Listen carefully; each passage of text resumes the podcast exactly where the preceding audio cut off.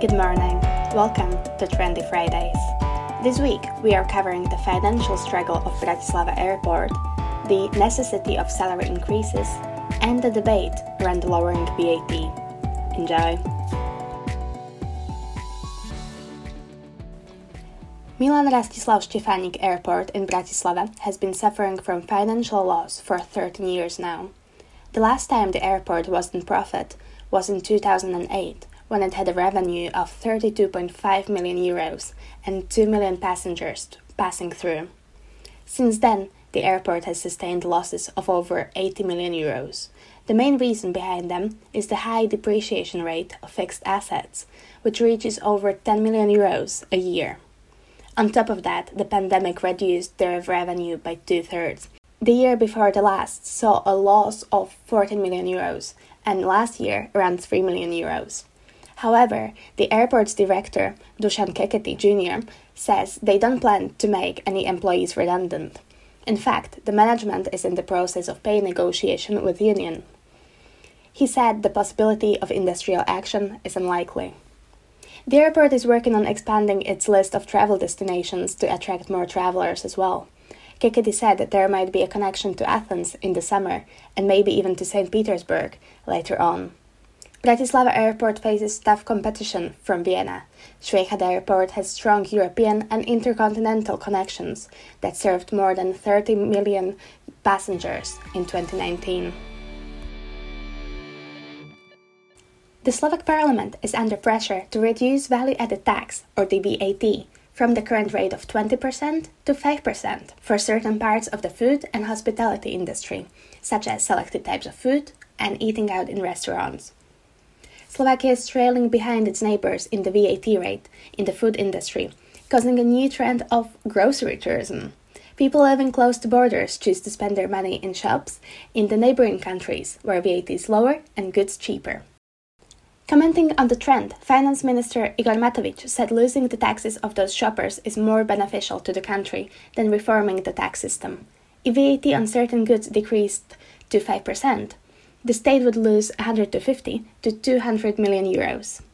And inflation is only about to get worse, said Peter Kremsky, the chairman of the Economic Committee and a member of the Financial Committee of the Parliament.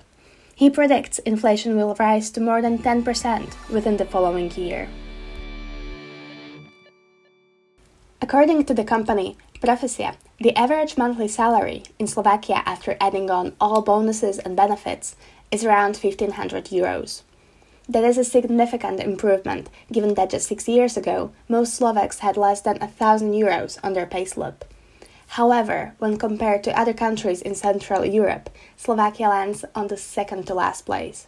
Only Hungary, with the average gross income of one thousand four hundred fifty-one euros, is below us. Salaries are predicted to rise in the next few months. As the economy bounces back after the pandemic decline, managers will have to deal with increased sales and insufficient labor force. The answer to the problem will be pay raises. A tough fight will break out, especially in the competition for experts and experienced employees. In Trend's survey of sixty-two selected personalities of the Slovak economy, twenty-five said they do not see a massive salary increase in the near future, as inflation will only allow for a moderate one. Some industries will pay better than others, especially those who have come out of the pandemic on top, like supermarket retailers. Unaffected by the pandemic closures, wages of hypermarket workers increased by nine point eight percent in the third quarter last year. And here are some other stories of the week. The rewards nurses get are unfair and not motivating, and that is why many of them go abroad for work, says the Slovak Chamber of Nurses and Midwives. They suggest a raise of three hundred euros and an experience-based reward system. The company GreenTech, located near Banská Bystrica, has over the years become one of the biggest P E T bottle recycling plants in Central Europe, quadrupling their revenue in just three years. Z S E Energia is planning to build its first large-capacity battery storage in Nižná Pri Piešťanoch. It should be fully functional by twenty twenty-five, and it will help increase the stability of the power grid and allow the country to build new solar and wind power plants. Generational change in family businesses can be a nightmare because of lack in legislation.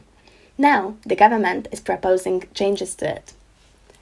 If there were parliamentary elections this January, Direction, Slovak Social Democracy Party, would win with fifteen point six percent of the vote, and just behind it would be Voice, Social Democracy, and Freedom and Solidarity Party, both with thirteen point five percent.